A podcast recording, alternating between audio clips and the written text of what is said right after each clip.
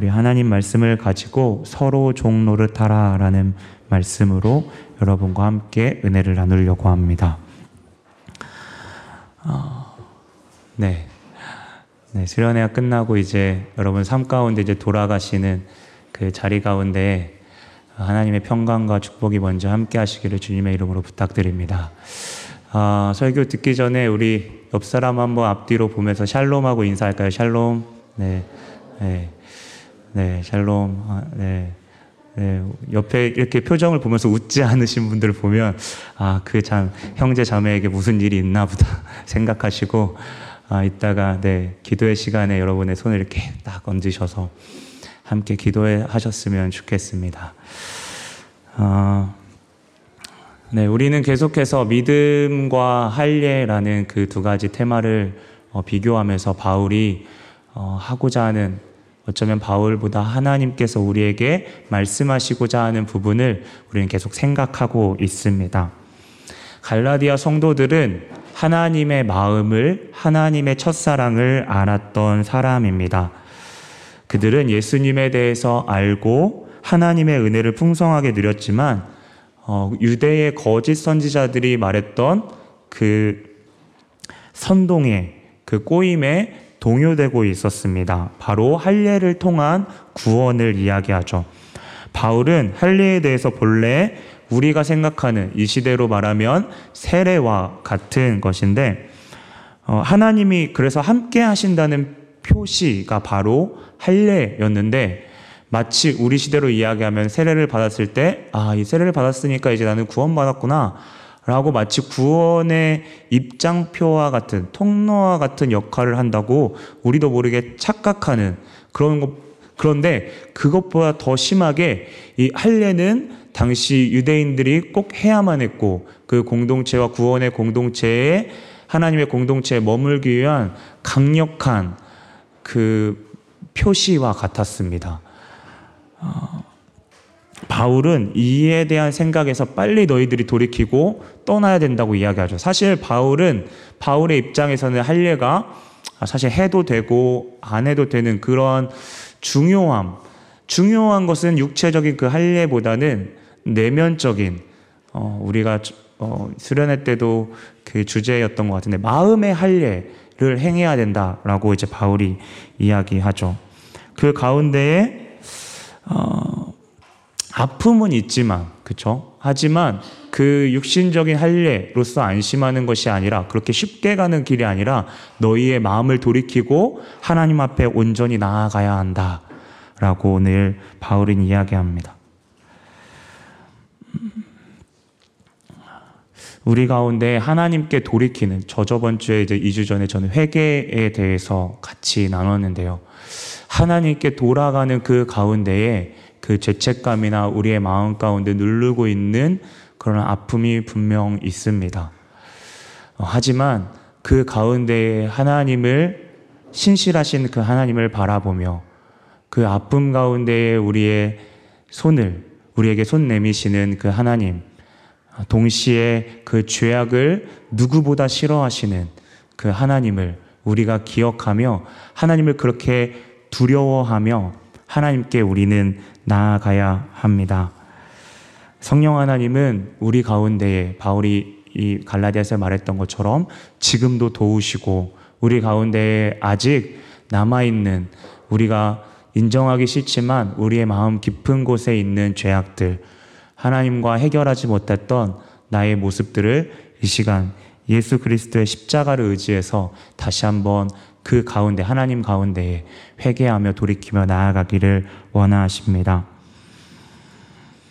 어, 그렇게 어떤 원론적인 부분을 지금까지 어, 설명했다면 오늘 본문으로부터는 어, 하나님의 마음을 아는 우리가 어떻게 반응해야 되는지를 우리의 눈높이와 우리의 수준, 우리의 현실에 맞추어 바울이 어쩌면 그 당시에 갈라디아 교회 사람들의 문제를 인식하고 그 가운데 너희가 어떻게 나아가야 되는지를 현실적으로 우리의 수준에 맞춰서 예를 들어서 이렇게 설명을 해주는 모습을 보게 됩니다.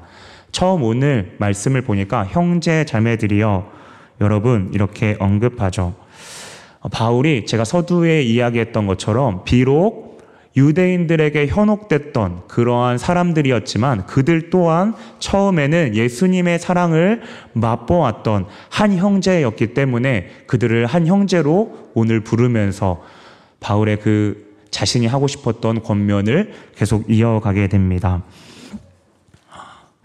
그러면서 하나님께서 우리를 여러분을 부르셔서 자유를 누리게 하셨다고 말씀하시죠. 어, 여기에서 우리가 자유는 단순히 율법을 지키는 삶이나 아니면 혹은 지키려는 삶에서의 자유가 아닙니다. 이것은 유대인들이 그렇게 육체적인 할례만 해야만 했던 육체적 할례를 어떠한 내적인 근거로 삼으려고 했던 그 모습 가운데에서의 해방, 자유가 절대 아니라는 겁니다. 사실 이러한 면에 있어서 바울은 오히려 우리에게 빚진 자라고 말합니다. 이 빚진 자는 하나님의 뜻에 따라 그 의무 가운데 살아가는 그 가운데 놓여 있는 자들을 이야기하죠. 왜 그렇죠? 왜 우리가 빚진 자인가요? 바로 예수님의 핏값으로 우리가 자유해졌기 때문에 우리 스스로의 어떤 행동으로 자유해지고 해방된 것이 아니라 예수 그리스도의 핏값으로 우리가 자유했기 때문에 우리가 예수님께 빚진 자이죠. 그래서 바울은 우리 자신의 소유가 더 이상 우리의 것이 아니라 성령의 전이고 그래서 우리가 하나님 앞에 온전하게 마땅하게 영광 돌려야 될 이유가 바로 여기 있다라고 이야기합니다. 그렇다면 이 자유는 어떠한 자유인가요? 예수 그리스도로 말미암은 죄로부터의 자유입니다. 이제는 계속 우리를 죄 아래서 죄 아래로 가두려고 했던 율법 언약이 계속해서 내세우는 그 촌박한 원래는 그런 의도가 아니었지만 그 인간의 죄성 때문에 마치 율법이 이제는 청박한 초등학문처럼 단순히 하나님께 나아가기 위해서는 이거 지켜도 돼. 마음으로 지키는 것이 아니라 표면적으로 이렇게 하면 돼. 라고 하는 그 길에서 벗어나서 그리스도만으로 그리스도를 통하여 성령이 내 안에 사시는 삶, 그렇게 믿음으로 성령을 받고 성령으로 온전히 이끌림 받는 삶의 모습 가운데서 자유를 오늘 바울은 말하고 있습니다. 그리고 그것이 우리 스스로 할 수 없기 때문에 바울은 이것이 은혜라고 이야기합니다. 여러분, 이러한 삶은 우리의 삶에서 아는 데서 그치지 않고 하나님을 깊이 인정하는 삶에서 나오는 고백입니다. 그분의 십자가의 의미를 아는 데서 나오는 고백이죠. 그러한 자유를 아는 너희가 이제는 그것을 육체의 욕망을 만족시키는 데서 살지 말고 그것을 구실로 삼지 말고 사랑으로 서로 섬기라 라고 이야기합니다. 여러분, 육체적 구실이 무엇인가요? 단순히 우리가 표면적으로 생각하는 방종. 저는 그것이 아니라고 생각합니다.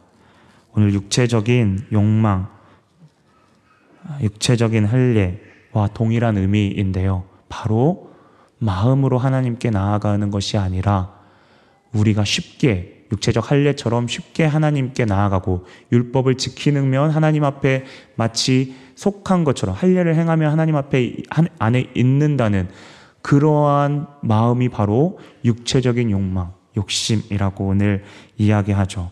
진정한 회개가 없는 가운데에서 그저 마음의 평안을 위해 무언가, 무언가를 하고 율법을 지키는 데의 압박감을 벗어나는 그 그릇된 자유를 오늘 바울은 거기에서 벗어나서 사랑으로 너희가 종노릇해야 된다라고 말합니다. 여러분 그릇된 자유는 제가 저번에도 함께 말씀을 나눴지만 너무나도 쉽게 우리가 편승할 수 있는 자유입니다. 우리가 하나님께 나아가는 데 있어서 너무나도 쉽게 합리화하는 그 길이고 그러한 자유입니다. 그런데 정말 주님을 인정하는 자들이 가는 이 좁은 길은 매 순간 십자가의 내 삶을 조명하며 내 발에 등불 되시는 그 예수님을 기억하고 내가 그 등불의 그 반경보다 그 빛보다 더 앞서가지 않고 하나님이 비춰주시는 그 등불의 크기만큼만 내가 순종하며 나아가는 것을 주님은 오늘 저와 여러분에게 요구하고 계십니다. 바울은 강력하게 믿음으로 선포합니다. 그러면 너희가 자유를 가진 너희가 어떻게 나아가야 되느냐? 역설적으로 율법을 지키라고 이야기합니다.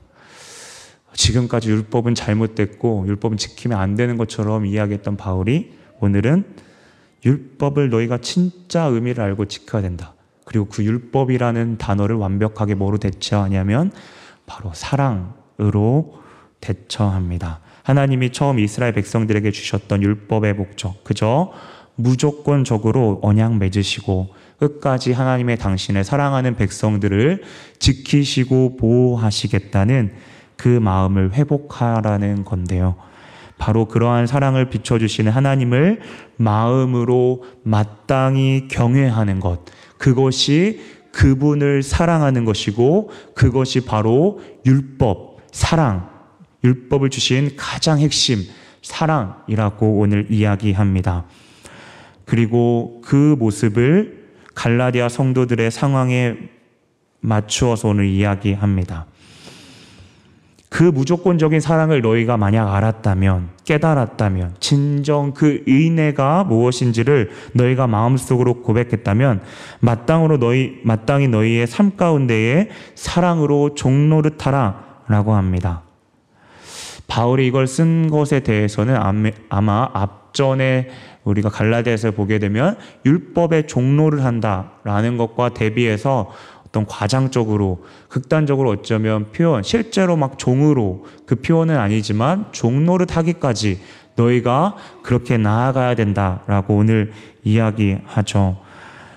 어, 그것은 율법을 단순히 우리가 폐기하고 없애는 것이 아니라 율법 안에 담겨져 있는 그 하나님의 마음, 사랑을 너희가 진정 그것들을 깨닫고 그 하나님이 비춰주시는 사랑 가운데에 그 사랑이 너희의 그 이웃 가운데 온전히 반사되어서 내 이웃을 내 몸과 같이 너희가 그 사랑하는 것과 같이 너희 자신을 사랑한 것 같이 너희가 사랑해야 된다 라고 오늘 진심으로 권면하고 있습니다. 중요한 것은 종로를 하기까지입니다. 그래서 크리스찬의 어떠한 삶은 어떠한 젠틀한 삶이 절대 아닙니다.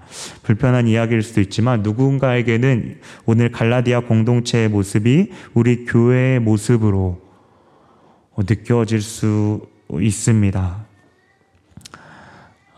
어, 그래서 나, 나의 혼자만의 신앙을 돌아보며 사람들과는 관계 맺지 않고 그 개인적인 관계에서만 안심할 수 있습니다. 하지만 주님은 그렇게 우리가 때론 부딪힐 수 있지만 그때마다 당신의 종되심을 기억하고 온전히 나아가라고 말씀하고 계십니다. 여러분, 어, 기뻐하는 일을 기뻐하는 게 쉬울까요? 아니면 슬퍼하는 일을 같이 슬퍼하는 게 쉬울까요? 네. 슬퍼하는 일을 어, 슬퍼하는 것은 어, 저는 기뻐하는 일을 기뻐하는 것보다는 조금 쉽다고 생각합니다. 왜냐하면 우리가 기뻐하는 일을 같이 기뻐해 주기가 한 번만 자세하게 우리의 삶을 돌이키면 너무나도 힘들다는 걸 알게 됩니다. 나는 하지 못했는데 다른 사람이 먼저 앞서가거나 나는 계속 실패만 거듭하는데 다른 사람은 성공하거나 아니면 교회 안에서 나는 자꾸 내가 안에 하나님 안에 더 가까이 가려고 하는데 나는 자꾸 내 마음 가운데 압박이 있지만 저, 삶, 저 사람은 부모님이 신앙생활을 해서 그런지 모르겠지만 어떠한 이유가 있는지 그 사람의 길은 이렇게 진짜 대로처럼 펼쳐 들어갈 때 우리의 마음 가운데 참 그런 어려움이 있습니다.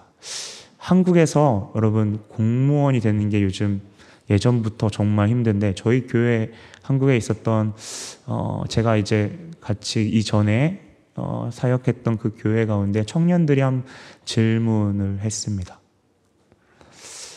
어, 한 케이스는 A라는 케이스는 장로님 아들이었는데 교회를 주일만 성수하고 했는데 1년 만에 공무원 시험에 합격한 겁니다.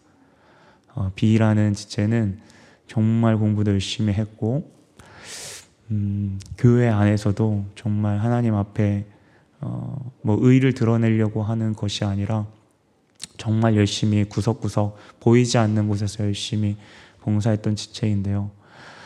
처음에 한 번 떨어졌을 때는 괜찮았는데 두 번, 세 번, 네 번 되니까 마음이 무너졌나 봅니다. 그래서 저한테 질문하더라고요. 하나님, 제가 하나님께 뭘 잘못했을까요?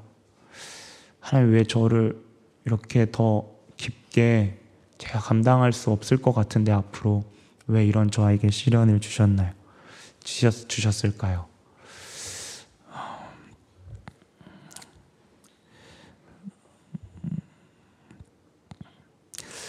어, 여러분 그것 이상으로 음, 그 정도면 또 괜찮다고 생각해서 100번 물르고 생각해서 아 그래. 그러면 그것은 나에 관한 문제니까. 그럼 내가 넘어 내가 더 하나님 앞에 더 나아가고 주님께서 회복하심을 기대하자. 그런데 바울 오늘 더 나아가서 어,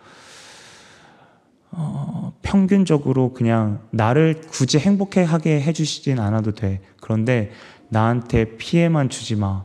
라고 하는 마음이 우리의 마음에 어려운 마음이 있을 때 그러한 마음, 그러한 고백이 우리도 모르게 터져 나올 때가 있습니다. 내가 평균보다 더 낮아져서 하나님을 어, 오늘 성경이 말한 것처럼 상대방을 하나님 죽게 대하듯 종처럼 섬기는 것은 참 쉽지 않다는 것입니다. 음, 수련회에서 우리는 하나님의 은혜를 많이 누리고 체험했습니다. 그렇게 하나님의 영광을 받던 마치 모세가 시내산에서 누렸던 영광처럼 우리가 영광을 누렸던 하나님의 영광을 맛보았던 은혜를 맛보았던 수련회였는데 그 모세가 시내산에서 내려왔을 때 현실은 우상 숭배와 또 하나님을 원망하고 모세를 원망했던 이스라엘 백성들의 모습을 보게 되는 영적 전투의 현장이었습니다. 어쩌면 우리의 수련회에 다녀온 어제 또 오늘부터의 우리의 삶은 앞으로 더 치열한 영적 전투의 현장일 것입니다. 그때 나 혼자 내 신앙 지키기도 힘든데 내 안에 불평과 원망 아, 그 가운데 상대방이 나를 건드릴 때 나는 더 이상 종로를 하기는 힘듭니다. 라고 주님께 포기할 때도 우리는 분명히 있을 것입니다. 우리는 그러한 현장 가운데 오늘 바울의 말을 귀 기울여야 합니다. 먼저는 그리스도의 자유를 기억해야 합니다. 오늘 자유는 하나님의 복을 얻기 위해 율법을 행해야 한다는 것에 대한 자유가 아니라 우리가 십자가의 은혜로 언제든지 하나님의 자녀라는 정체성을 기억하고 우리가 언제든지 주님 앞에 나아갈 수 있는 자유를 말합니다. 그 자유는 율법의 요구를 순종하는 가운데에 하나님이 이제는 축복하시겠지 그 요구에 충족했으니까 라고 하는 그 가운데 나아가는 그렇게 하나님께 받아들여지는 것이 아니라 그분의 사랑을 하나님의 사랑을 진정으로 아는 데서의 자유이고 그 사랑은 율법의 저주를 담당하시고 죽으신 하나님의 아들 주 예수 그리스도를 믿는 믿음이라는 사실입니다.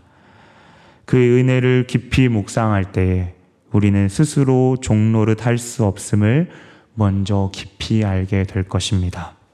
그 종로릇을 예수 그리스도를 바라보는 가운데 가능함을 우리는 마음으로 느끼게 될 것입니다.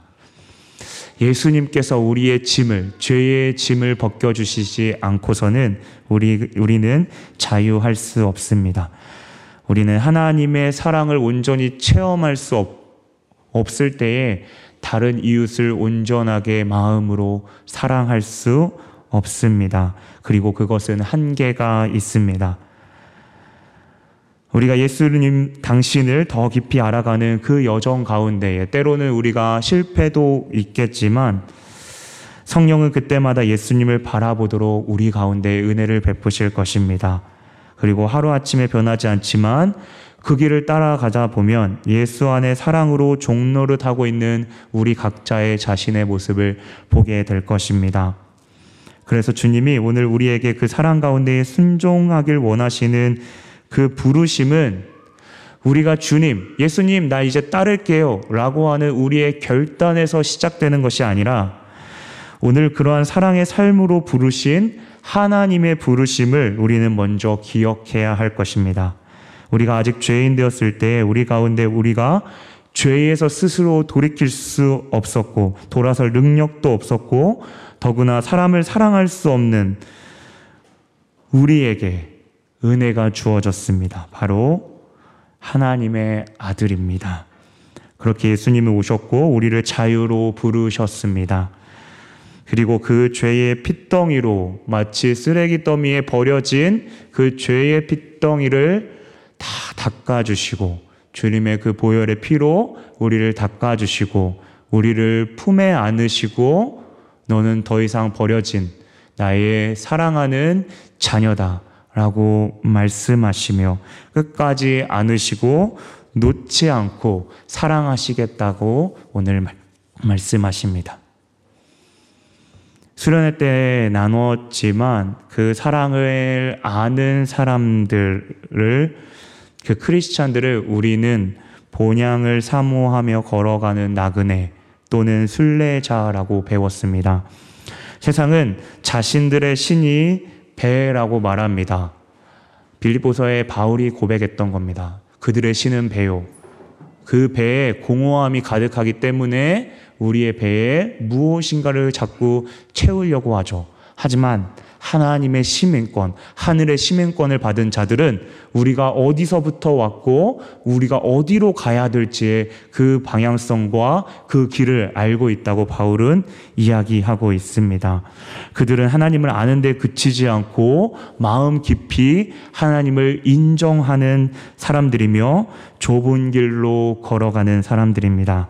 그 좁은 길은 오늘 믿지 않는 자들에게까지 종로를타며 그들이 실족하지 않도록 우리의 말과 행동을 조심하며 내 이웃을 사랑하는 관계 중심적입니다.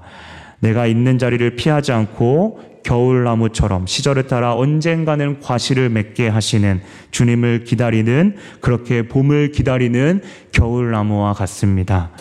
그러한 그리스도인들에게 때론 상대방이 물어뜯는 이빨이 우리에게 너무나도 큰 상처, 아픔을 줄 수 있습니다. 그것이 교회의 지체, 때로는 우리가 다니는 직장의 부장님, 뭐 차장님, 아니면 때로는 뭐 내가 논문을 쓰는 교수님, 아니면 때로는 마음이 아프지만 나를 사랑하는 사람들까지 교회의 지체가 될 수도 있습니다. 나는 그렇게 예수님을 쫓아서 나아가려고 하는데 계속해서 마음에 내 마음 가운데 피멍이 들도록 하는 그 가운데에서도 오늘 주님은 당신의 십자가를 십자가에 매달리신 그 당신의 모습을 기억하라고 하십니다. 사실 우리는 다 알고 있습니다. 어제의 은혜로 오늘 살아갈 수 없고 오늘 또 십자가를 묵상하며 또 회개하며 또 하나님께 나아가는 삶이 우리 앞에 우리에게 당연히 우리에게 주어진 길임을 우리는 알고 있습니다. 음, 이때 하지만 사단은 육체적 할례처럼 우리의 생각으로 우리의 생각으로 어, 보기에 조금 쉽고 넓은 길로 우리에게 그 길을 보여줄 것입니다. 실제로는 죄악이 가득한 땅인데 우리가 마치 아이 이 루트는 여호와의 동산 같고 애굽 땅과 같은 우리 눈에 보이기는 아 이들로 가면 하나님이 좋아하시겠지. 아 이거는 하나님이 성경에서 말한 거니까 이대로 따라가면 될 거야라고 우리도 모르게 우리의 우상이 무엇인지도 구분하지 못하고 우리 또한 나아가는 연약한 모습을 보게 됩니다. 그 사이에 사단은 계속해서 우리가 일어나지 못하도록 공허함과 상처되는 말과 행동을 겪게 할 것입니다. 다시금 말하지만 주님은 그때 십자가에서 물과 피를 다 쏟으신 당신을 기억하라 하십니다.